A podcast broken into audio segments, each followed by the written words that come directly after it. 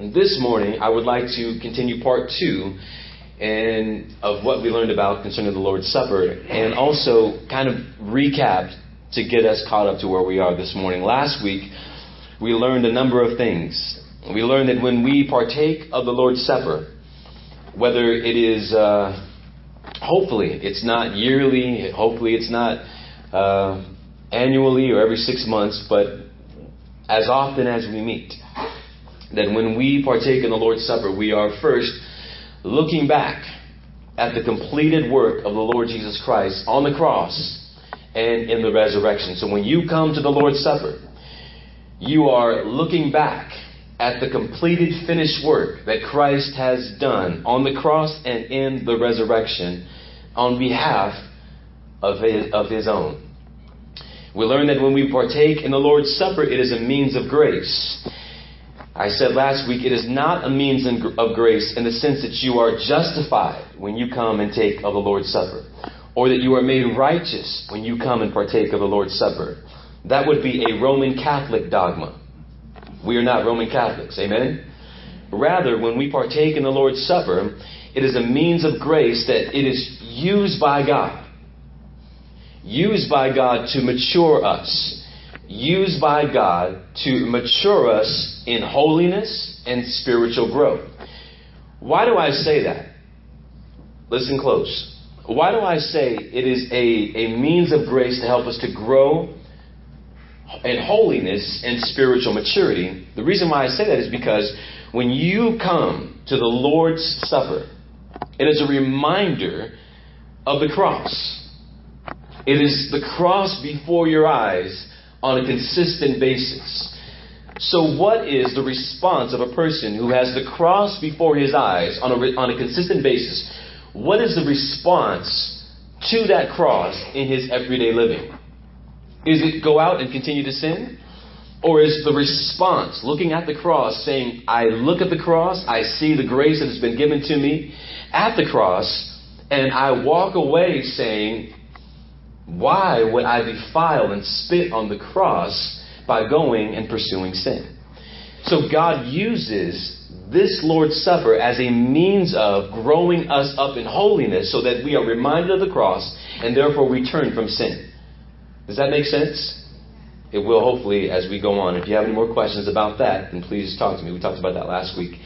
It is a constant reminder to encourage you, to encourage us that sin has been defeated. Amen. That when you come to the Lord's table, it is a reminder that sin has been defeated. Sin has no power over you. That's what the previous statements that I just made, yeah. that's what I mean, is that it's a reminder. Sin has no power over you. That, that, that sin has been defeated. You can walk in freedom and victory because your victory was accomplished on your behalf Amen. at the cross. Amen. So when you come to the Lord's table, you are reminded that you have victory in Christ because of the cross. And that your payment has been payment of sin. The debt that you owe has been paid in full at the cross by the Lord Jesus Christ. Amen? We also talked about that when we look back, we glorify God knowing that He has again accomplished what He set out to do in redeeming a people of His own goodwill and good pleasure. He came and redeemed his elect by the blood of the Lord Jesus Christ. So when you come to the, the, the, Lord's Supper, you are reminded of these things and you glorify God because of them. Now, if you came to the Lord's Supper last week and, and you just had a good time and you thought this was just another moment, then it went completely over your head. You came to the Lord's Supper last week and it was just another wafer that tastes like styrofoam, uh, we'll get new ones, I promise and juice, then it completely went over your head.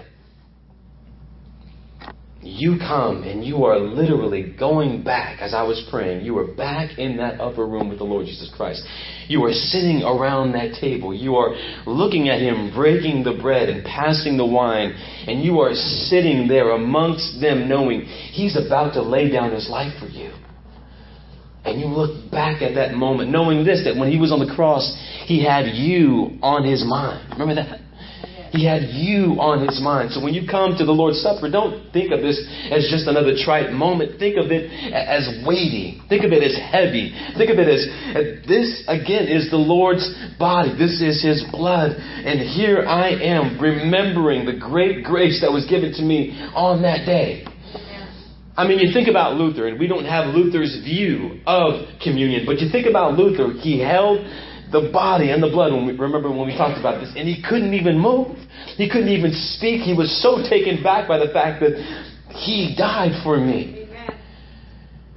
You may be thinking last week, as I started talking about, he died for his own. He had his own on his mind. He, he died for his elect. You may have been thinking last week, how do I know I am one of those persons? How do I know I'm one of the, the elect? You ever wonder about that? How, am I one of the elect of God? Am I one of his sheep? And I sat back and I began to think, well, let me ask you a few questions. Have you repented of your sin? Have you repented of your sin and are you continually repenting of your sin? Yes. Well, if you are, that's a good evidence that maybe you belong to Christ. Amen. Have you been baptized as a public uh, identifying, publicly identifying yourself with Christ, well, if you have, then that's a good evidence that you, you have been joined to Christ and that you are one of His own. Yes. Have you repented of sin and turned to Christ? And are you continually turning to Christ away from the world? Away from the world and turning to Christ. That's what rep- repentance is. Turning from sin and turning to Christ. Are you doing that have you done that? Are you continuing to do that? If you are doing that, then maybe that's a good reminder or good evidence that you belong to Christ. Is your desire to glorify God in all that you do?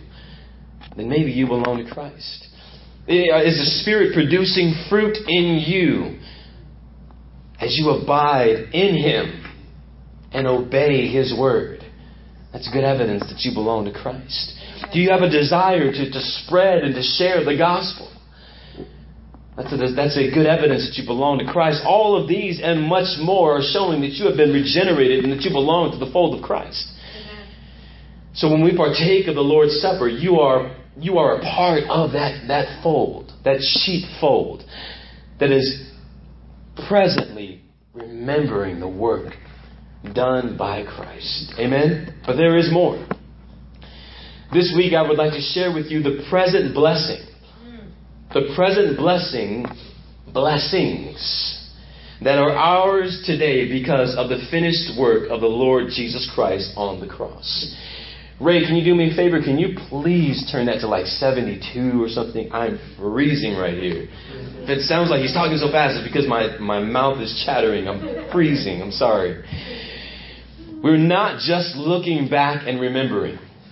We are also presently receiving blessings that Christ purchased for us at the moment he said, It is finished on the cross. Amen. The Lord's Supper. At the Lord's Supper, we are presently receiving blessings which Christ has won for us at the cross.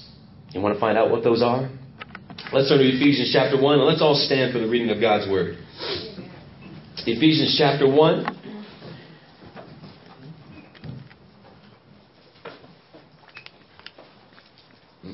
I'm going to start with verse number one. It's going to go into verse three. Paul, an apostle of Christ Jesus, by the will of God, to the saints who are in Ephesus and are faithful in Christ. Grace to you and peace from God our Father and the Lord Jesus Christ. Real quick, who's he speaking to? Those in Ephesus who are the saints. He's speaking to the elect of God. Blessed be the God and Father of our Lord Jesus Christ, who has blessed us in Christ with every spiritual blessing in the heavenly places, even as he chose us in him before the foundation of the world, that we should be holy and blameless before him. In love, he predestined us for adoption as sons through Jesus Christ, according to the purpose of his will, to the praise of his glorious grace, with which he blessed, which with he has blessed us in the beloved in him we have redemption through his blood, the forgiveness of our trespasses, according to the riches of his grace, which he lavished upon us in all wisdom and insight, making known to us the mystery of his will, according to his purpose, which he set forth in Christ, as a plan for the fullness of time, to unite all things in him, things in heaven and things on earth. In him we have obtained an inheritance having been predestined according to the purpose of him who works all things according to the counsel of his will, so that we who were the first to hope in Christ might be to the praise of his glory. In him you also, when you heard of the word of the truth, when you heard the word of truth, the gospel of your salvation, and believed in him, were sealed with the promised Holy Spirit, who is the guarantee of our inheritance until we acquire possession of it to the praise of his glory. You may be seated in the house of God this morning. God add a blessing to the reading of his word. When we look at Ephesians, there's something unusual about the way that Paul begins in this letter. Let me tell you why. Usually, when Paul begins his letters, he greets his audience. Then he begins to commend them for commend them with encouraging words about what he's heard concerning the church, and then he usually gives a blessing to those people. But in this letter, Paul jumps straight into praise.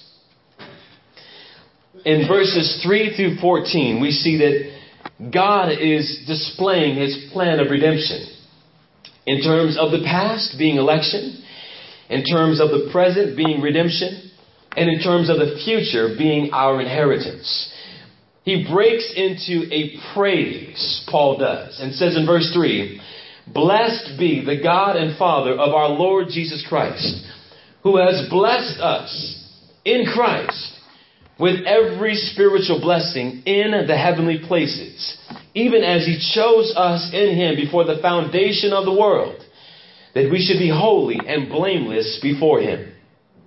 Paul begins this letter with praising the Father. Why is he praising the Father? Because we have the elect, the saints. We have been blessed with every spiritual blessing in the heavenly places. Amen. Paul said that we have been blessed by the Father when we are in Christ. So, in order to receive the spiritual blessings in the heavenly places, you must first and foremost belong to Christ. So, if you are not in Christ, Unfortunately, this passage does not apply to you. If you are not in Christ, can you bring my mic down a little bit? If you are not in Christ, this passage does not apply to you. Grace through faith in Christ alone is what makes a person blessed by the Father. And therefore you are in Christ, and therefore you receive every spiritual blessing. I'm getting to a point. Next, you should notice that those blessings from the Father in Christ, they are not earthly blessings.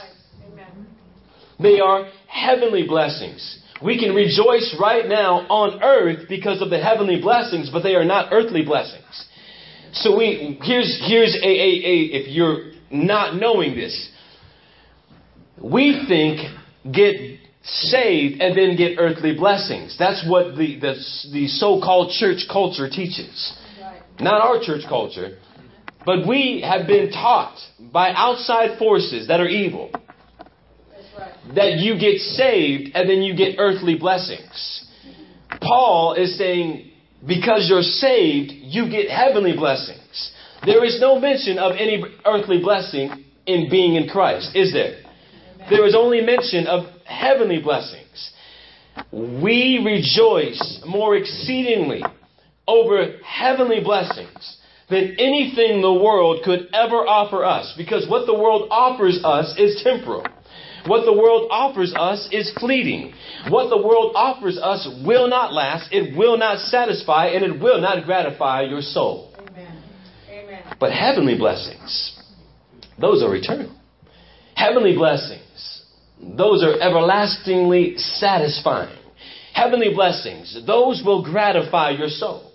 This is one of the, the main, the many areas that the prosperity doctrine has gone wrong. They have promised new houses and new cars and new jobs and temporal things. And because we are fleshly, we run to that kind of doctrine. We want to hear those kind of preachers because they make us feel good while we're here. But what are they appealing to? Our flesh.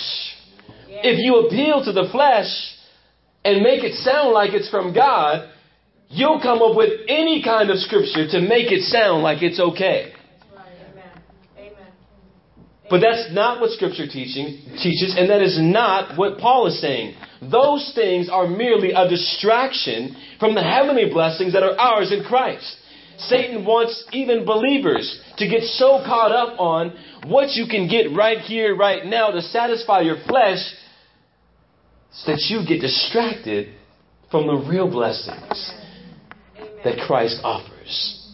So you may be wondering, so if they're so much better than the earthly things that my flesh wants, what are those things? What are those spiritual blessings that I have in heavenly places? First of all, I want you to notice that Paul says you have every spiritual blessing. Amen.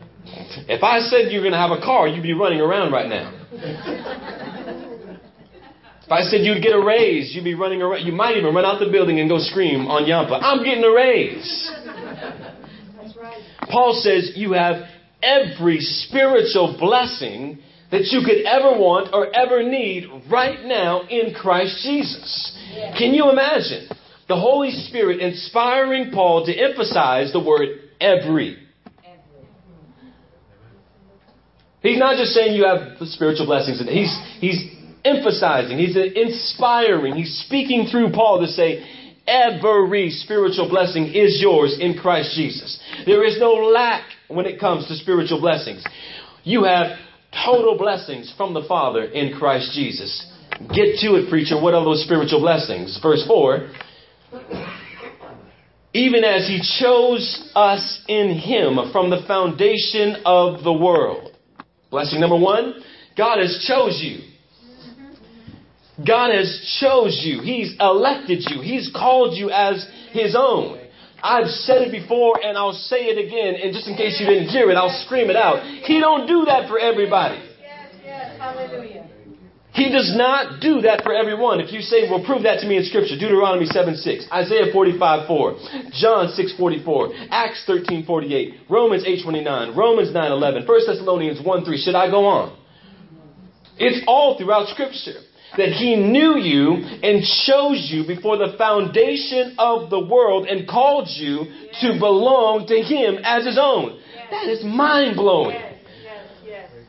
In spite of all that you've done, that he knew you would do. He knew before you do, did those things that you were going to be his. What a blessing that is. What a blessing that is. Please do not let that go past you without feeling the weight of that statement. You want another blessing? Verse 4 that you should be holy and blameless before God. God blessed you, making us holy and blameless. Imagine that. Setting you apart. That is both the purpose and the result of being chosen by God. Because He chose you, you are blessed as being holy and blameless. It's both the purpose and the result. He chooses you, therefore you become blameless and holy. You want more blessings? Should I go on? Imagine that. The unrighteous now being declared righteous. The unworthy now being declared worthy. You want more blessings, though, I can see in your face. Verse 5. He predestined us for adoption as sons through Christ Jesus according to the purpose of his will. We were not his children we were walking the streets as dead people, the walking dead. That's right. That's right. And He brings us in. He cleans us up. He bathes us. He feeds us. And then He says, I'm going to make you my own. You are now, and you receive the same benefits as my natural children. You are not my natural children, but I've adopted you as my natural. You are now mine. What a blessing that is. You want more blessings, though. I can see it in your face. Verse 7 In him we have redemption through his blood. The forgiveness of our trespasses according to the riches of his grace. God has blessed us, bought us out of the slave market, brought us into his house. We've been blessed with forgiveness. Your sins will not be held against you when you stand before God. Amen. Isn't that good to know? Because right now you're living in a kind of way that thinking, I don't know if I'm going to be okay. I don't know if he's going to cast me down when I die. But do you know that when you die, you can joyfully die? Because you're going to stand before God forgiven. You want more blessings? You're forgiven. You're standing before, you know, you have an assurance, you have a hope that when you stand before Him, you are declared right before Him. How awesome is that? You want more though. Verse 8. Which He lavished upon us in all wisdom and insight. And here's what He does making known to us the mystery of His will. Here's a blessing. By grace we have been blessed with the knowledge of His will. Oh, hallelujah. He has given us His very word and revealed to us wisdom, insight, and what am I here for? It's right here. Yes. He's given you the reason why you live. Don't climb to a mountain like I used to do and ask God, God, why am I here? He's going to say, open up the book. You're here. And I'm going to tell you why. To declare my name. To make me glorious. To get this gospel to the nations. Yes. Hallelujah. You don't have to wonder why you're here. He has revealed to you His will. Amen. What a blessing that is. Amen. While you have people roaming around the world looking for, not until they're dead on their, on their deathbed, what am I here for? You can look at God's Word and know why you live. Do you know how much time you won't waste because of that? Do you know how many people you won't waste time with because of this? That's a blessing. Now I know it's not a shiny car with new rims. But once you drive it off the lot, it becomes worthless. Can you turn the air back on? Now I'm. Verse 11 says we have an inheritance. Verse 12 says that we have hope. And that we also have, here's the big one, the promised seal of the Holy Spirit, who is the guarantee of our inheritance to the praise and glory of God. You have the promised seal of the Holy Spirit on the inside of you. The way you're living, let me just help you out because you, you're looking at me like I don't make it. The way you're living is a direct result of the fact that He, the Holy Spirit, lives on the inside of you. And that is an inheritance. It is a seal. It is a promise. It is saying because He lives in you, that is evidence that all the blessings that we just spoke about are yours. Hallelujah. Hallelujah. The Holy Spirit. Do you ever freak out and look at yourself in the mirror and be like, He's in there? That's crazy. The Holy Spirit lives in you, and it's because of Him that you're even here. It's because of Him that you were there Saturday at Hungry and Homeless. It's because of Him that you even have a desire to do anything good Amen. that glorifies God. Amen. Without Him, you would be doing everything other than right. anything that glorifies God. Right. Thinking that you're going to be okay, but you're not. That's right. That's right. Right now, we have all of these spiritual blessings from the Father through Christ. So you're darn right when someone asks you, How are you doing? to say, I'm blessed. Because you are. You are more than blessed. You are totally blessed with every spiritual blessing from the Father through Christ Jesus. Amen. We bless God because of all of these blessings. And when we come to the Lord's table.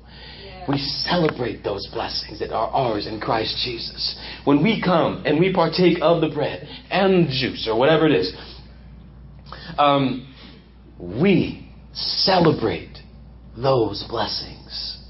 Amen. I want you, when you come to the Lord's table, to have these things. I mean, can you imagine the things that are filling your mind right now? You're not just looking back at what Christ has done, even though you are. But now you're thinking about all the blessings that are yours in Christ Jesus when you come and, and fellowship with Christ at the Lord's Supper. Paul prays for his believer, for those believers, that their understanding of these wonderful things would expand, that their love for Christ and their understanding of all of these things would grow. And I pray that same thing for you, that the reality of these truths expand in your mind and in your heart, so that when you partake in the Lord's Supper, you can celebrate so many different things that are that are yours. We celebrate redemption, redemption accomplished. As we're going to do in just a few moments, we're going to celebrate the adoption that is ours in Christ Jesus. We're going to celebrate the inheritance that is ours in Christ Jesus. We're going to celebrate the election that is ours in Christ Jesus. We're going to celebrate the knowledge and wisdom of God and His will that is in His Word in the Lord's Supper. We're going to celebrate forgiveness, etc. There's so much to thank God for. Amen. Amen. But every time, it, it seems like someone has to remind you of all of these things. Yeah. Because the world is so filled, our minds, Yes. that those things take precedence over these things. Right. Those temporal things take precedence over these eternal things. Do not let that be the case when you come to the Lord's table. Right. Whether it be marriage, whether it be kids, whether it be jobs, whether it be bills, whether it be transportation, whether it be any of those things, they're temporal. God knows what you need. Right. God knows what you need, and those things will be taken care of. Seek first the kingdom of God. Pursue Him. Number two, the Lord's Supper is a special fellowship with Christ. The Lord's Supper is a special fellowship with Christ. It's a unique fellowship with Christ. I know that may sound weird, but I want to show you from Scripture what I mean. In Luke 22 20, Jesus says, This cup that is poured out for you is the covenant, is the new covenant in my blood. Again, as we talked about last week, Jesus is cutting a new covenant. And with it comes a meal, a fellowship meal. We talked about that last week that when a relationship is established, a new relationship is established, it is usually and most commonly accompanied by a what? A meal. You get married, you have a reception afterwards, you have a meal. You have a time of fellowship, of intimacy. You go on a date. You don't sit in front of a television. You sit across the table from one another and you celebrate your relationship. But what do meals represent? Again, they represent intimacy. And the New Testament believers, they understood this principle. In Acts chapter 2, when the believers begin to gather there, they are hearing the teachings of the apostles. They are, are praying. They're singing. And they're doing what? They're breaking bread together. They are celebrating a new kind of intimacy that is theirs in Christ Jesus. This is what we're going to do at the end of this month when we have a large church fellowship. We're just going to eat together and fellowship together. Eat and enjoy the relationship that we have together in Christ. Amen? Amen. I believe that the early church, though, saw the Lord's Supper as more than just a memory, more than just present spiritual blessings, but they also were experiencing a real, in a real spiritual sense, that Christ was there fellowshipping with them. In a real spiritual sense, that Christ was presently there fellowshipping with them. Let's go to 1 Corinthians. 1 Corinthians chapter 8, 9, and 10. We're going to jump through each of those real quick. 1 Corinthians 8, 9, and 10. In 1 Corinthians chapter, in 1 Corinthians, the church there in Corinth was making a mockery out of the Lord's Supper. In 1 Corinthians chapter 8, the church is having a problem because believers were eating food that had been sacrificed to idols. Believers were eating food that had been sacrificed to idols. Paul points out to the believers who were eating this food, it's really not a big deal. If you want to eat food sacrificed to idols, it's not a big deal because those idols are not God anyway. Eat the food. But there are some people who do not yet know what you know about this sacrificed food and about God, and you are offending them because of your eating the food from these idols. Therefore, if it's going to cause your brother to stumble and fall, avoid it. Don't do it. He said in, in 1 Corinthians 8.13, if food makes my brother stumble, I'll never eat meat again, lest I make my brother stumble. So if there's going to be an issue about people being offended by me eating food sacrificed to idols, then I won't eat food sacrificed to idols. Not a big deal. Paul goes on to say that he basically forfeits all of his rights, all of his rights that are aimed to satisfy himself for the sake of glorifying God. And then in chapter 10, Verse 14, he says, Therefore, my beloved, flee from idolatry. Amen. I speak to you as sensible people. Judge for yourself what I say. Now he starts talking about communion. The cup of blessing that we bless, which is the Lord's cup, is not in participation, is not, is it not a participation in the blood of Christ? Listen to that word participation. The bread that we break, is it not a participation in the body of Christ? What does that mean? The word participation means koinonia. In other versions, it may say a sharing or a fellowship in the blood of Christ or a, a, a union with Christ. But he's basically speaking about the Lord's Supper is a time of fellowshipping with Christ. It's a time of union with Christ. It's a time of intimacy with Christ. Paul goes on to say, don't partake in the sacrificing of idols because then you would be fellowshipping with who? Demons. Hmm. Interesting. He says, You cannot drink, verse 21, you cannot drink the cup of the Lord and the cup of demons. You cannot partake in the, in the table of the Lord and the table of demons. You have been united to Christ. And when we partake of the Lord's Supper, Christ is present there and you are fellowshipping with Him. Now, if you are sacrificing and worshiping idols, then you're fellowshipping with demons. The point that is being made is this He is really present with us in a spiritual way at the Lord's Supper.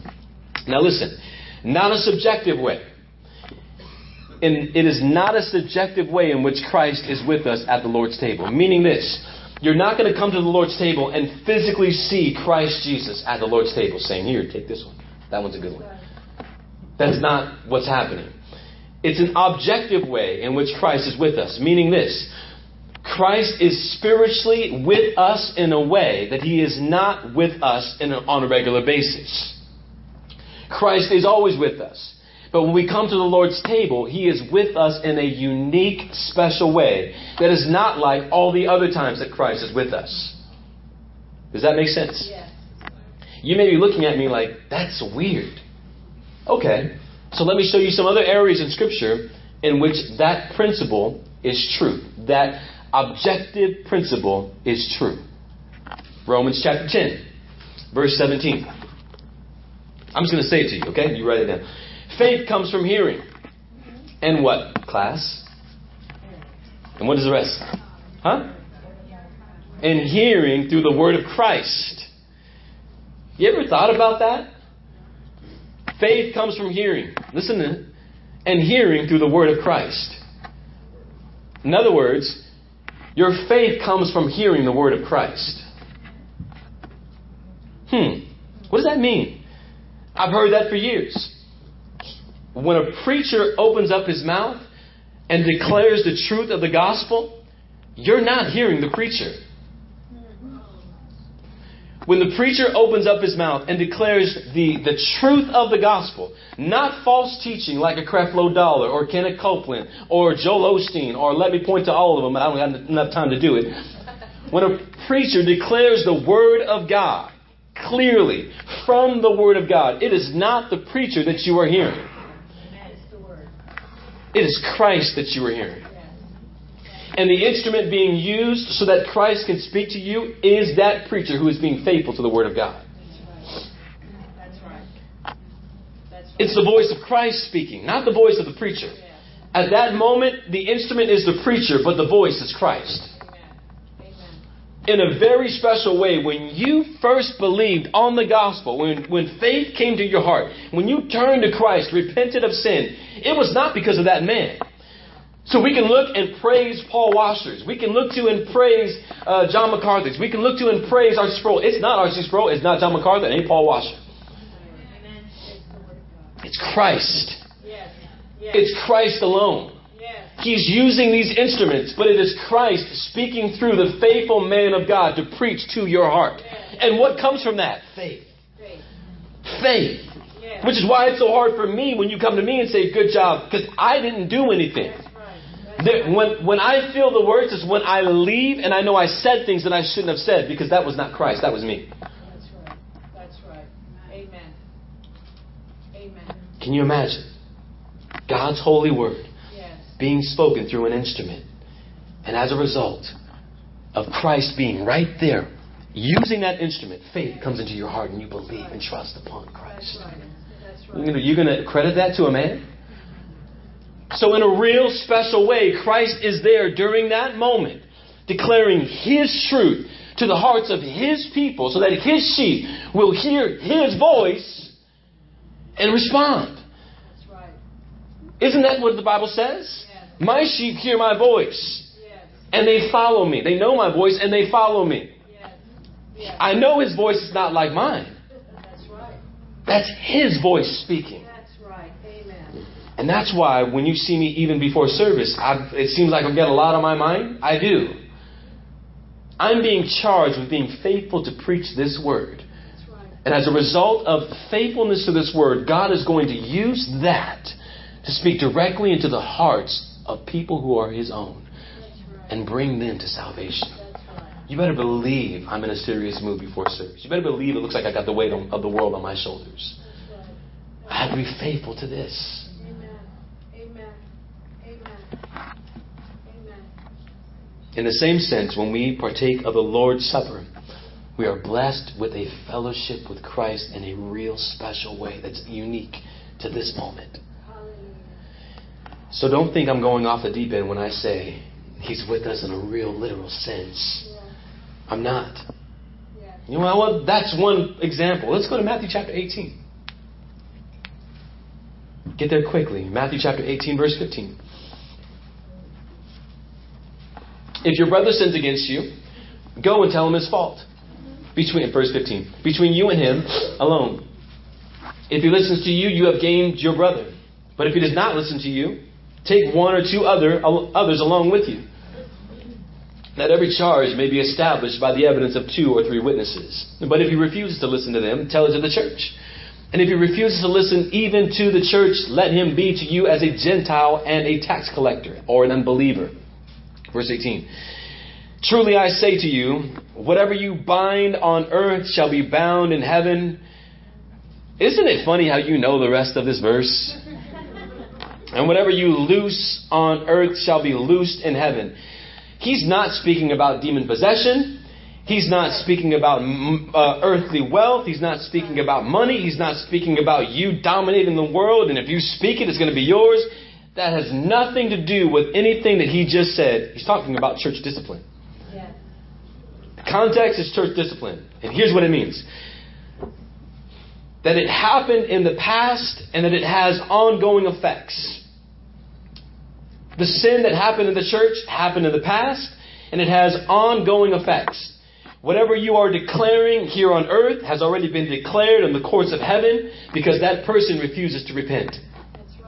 Whatever you loose, loose. Bind, bind. It's there, it's here. Same thing.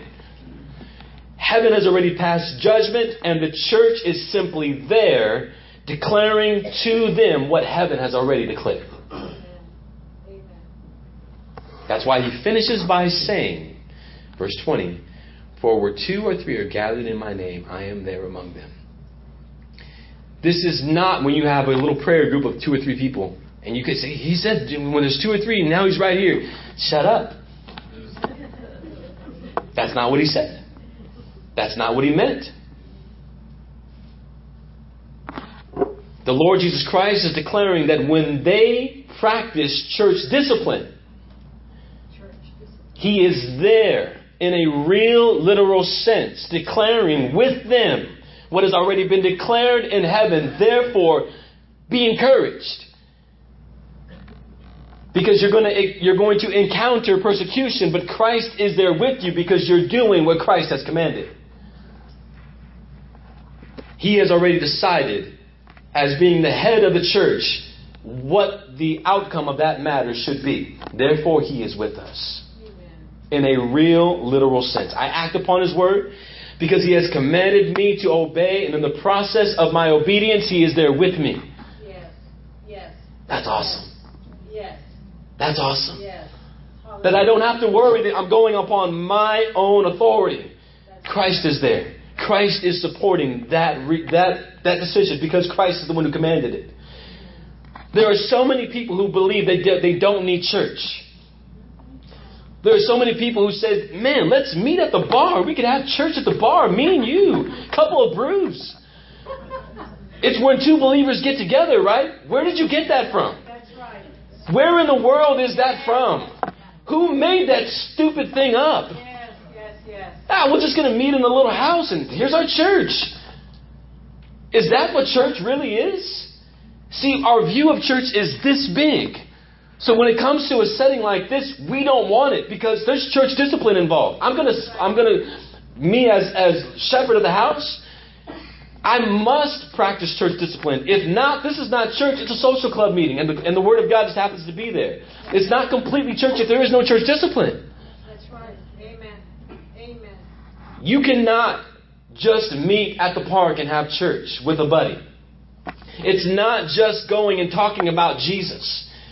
There's, there's, there's communion involved. There's church discipline involved. There's worship involved. There's breaking bread involved. There's praying for one another involved. There's encouraging one another involved. Yes, yes, yes, yes. You cannot have, I'm going to say some things that maybe will rub people the wrong way.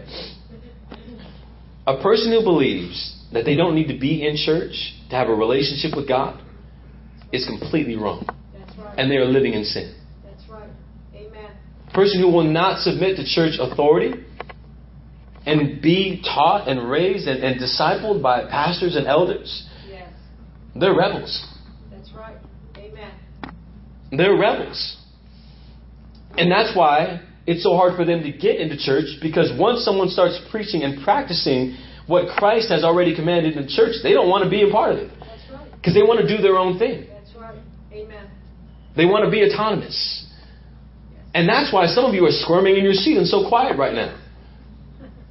Because it's even hard for some of you, not most of you, because most of you are RBC members. And you've been taught well. Yes. But for others to say, gosh, I don't know, I hate it. See, they, they say, I, I- listen, I ain't even talked about mo- of you giving me money. I went to a place recently and he said, all they talk about at church is don't do this, give money, and go home, or whatever he said. I don't care about your money. I care about your soul. That's it. Amen. When I come to you and I say, hey, I need to talk to you, I don't want you to give me money. That's right.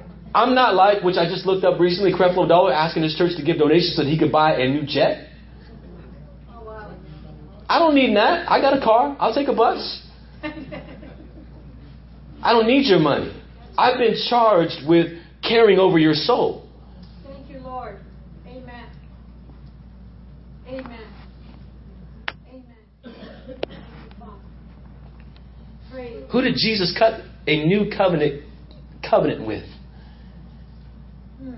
Who did Jesus cut the new covenant covenant with? His church, Yes. his bride. Yes. Yes. And you're going to look at his bride Yes. and say, she's a floozy. yes. That's right. I don't want anything to do with her. Yes. Yes. Yes. Hallelujah. I met with my friend. We talked about God. We had church. That's right. No, you didn't. You had a good time of fellowship. That's it. Praise God for that. That's great. That's it. That's, We text on the phone. We had church. You're dumb. that's right. No, you didn't. That's right. I'm saying some mean things. I don't mean to, but it is what it is. That's it. You had a moment when you felt good talking about yourself or other things other than the world and made yourself feel better because you're in the world. That's right. And you made yourself feel good for a moment That's right. because you talked about something other than the world. That's right. That's right. And you called it church. That's not church. Christ cut a covenant with his church. And if you are regenerated, if you belong to him, you are included in that covenant. You are a part of that body and you need to be with them. And they need to be with you.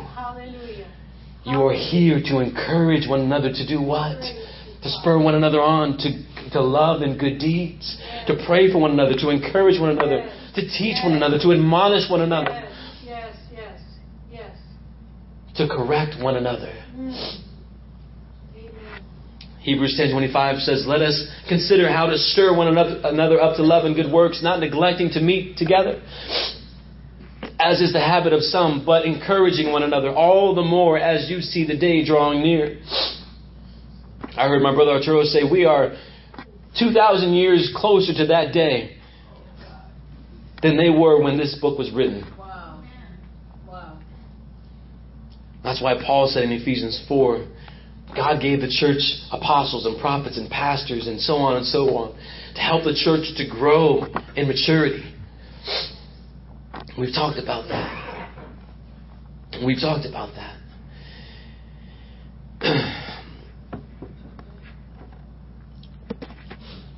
if you hang around people like that, unless you're mature in the Lord, who say, I don't need church, you might start adopting some of their mentality unless you're mature in the Lord. Yes. So I encourage you, be careful. If you're going to go into the lion's den, you better know how to tame a lion. Hallelujah. Amen. Mm. Amen? Amen. Same thing with unbelievers, Yes. which I believe people who don't want to be in the church are. You're going to go into the old neighborhood. You better be ready That's right. That's right. to speak a different kind of language, Yes. followed by a different kind of action. Yes. If you're going to go into the lion's den, you better be ready to or know how to tame a lion. Amen. So we look back.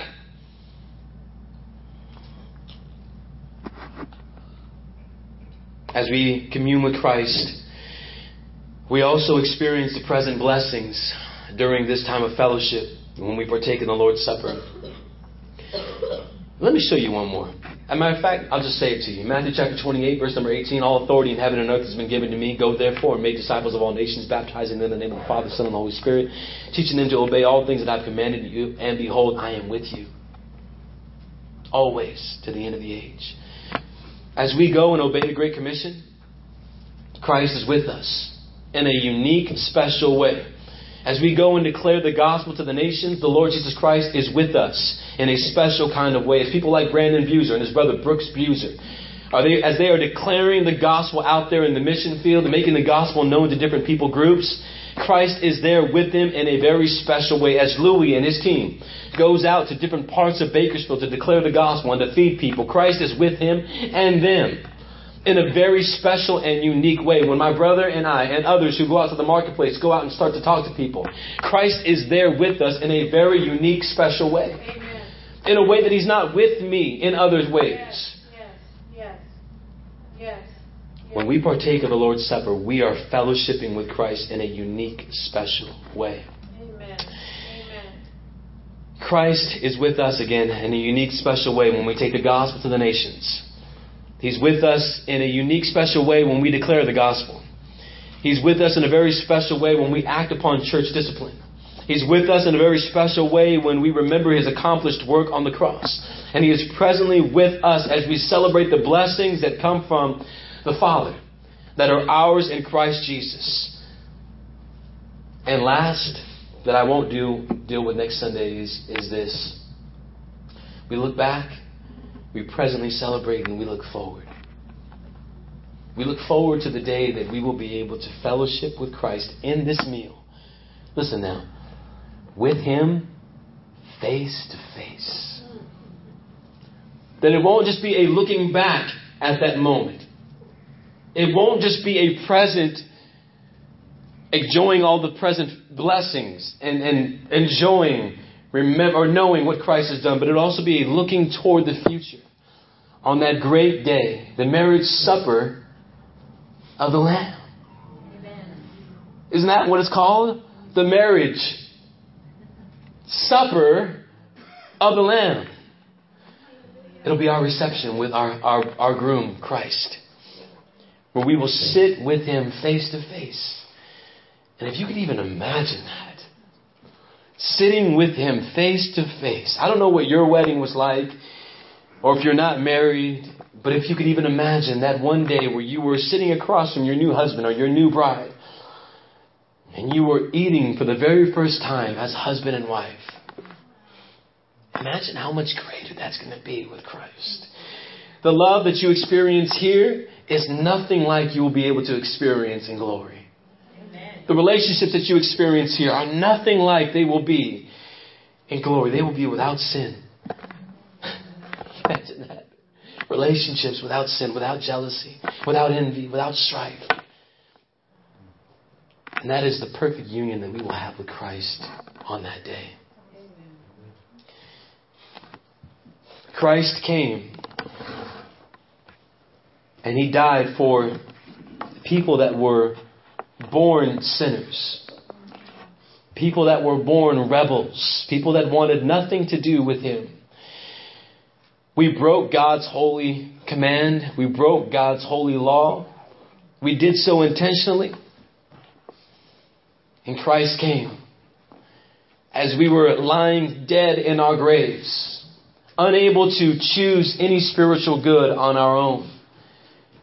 Christ called out our name, the name of those whom he had known from the beginning of time. Amen. He called out their name, and they rose from the dead. And they came to him in faith by the grace of God. And he adopted them as his own, brought them into his home, cared for them as their father. And because he rose from the dead, we now have life with him eternally. To the glory and praise of God. As we partake in the Lord's Supper this morning, all of that should be in your mind all of those wonderful truths should be flooding your heart and your mind.